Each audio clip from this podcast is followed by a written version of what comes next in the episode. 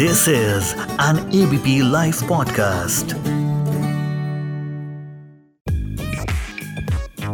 सबसे बड़ा रुपया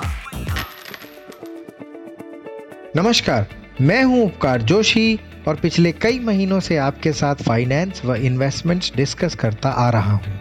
पिछले एपिसोड में हमने एस्टेट प्लानिंग व उसके चार महत्वपूर्ण बिंदुओं के बारे में जाना आज बात करेंगे कुछ कॉमन टूल्स और उनसे जुड़े मिथ्स के बारे में। इन टूल्स को हम दो ब्रॉड कैटेगरीज में डिवाइड कर सकते हैं।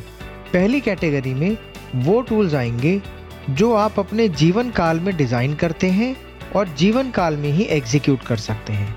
इनमें आते हैं गिफ्ट्स और लिविंग ट्रस्ट इत्यादि। दूसरी कैटेगरी में वो टूल्स आते हैं जिन्हें आप बनाते तो अपने जीवन काल में ही हैं, परंतु ये मृत्यु उपरांत ही काम आते हैं।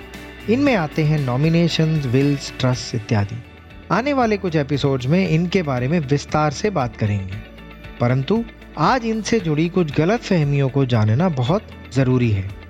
पहली गलत फहमी एस्टेट प्लानिंग तो सिर्फ़ वृद्धावस्था में ही करनी चाहिए।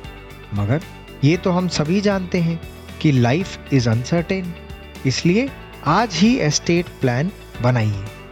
दूसरी गलत फहमी। मेरे लीगल एज मच्योर हैं और मिलजुल कर रहते हैं। उनका ये आपसी प्रेम बना रहे।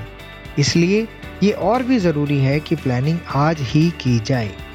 तीसरी गलत फहमी। मैंने तो सारे bank accounts investments demat account insurance इत्यादि में नॉमिनेशंस कर दिए हैं।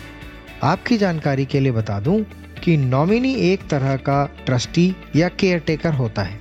लीगल एयर नहीं। आशा करता हूँ आज का डिस्कशन आपको अच्छे से समझ में आ गया होगा।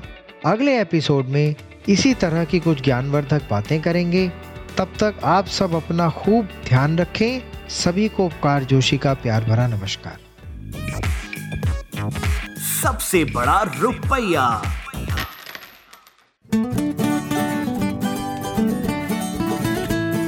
This is an ABP live podcast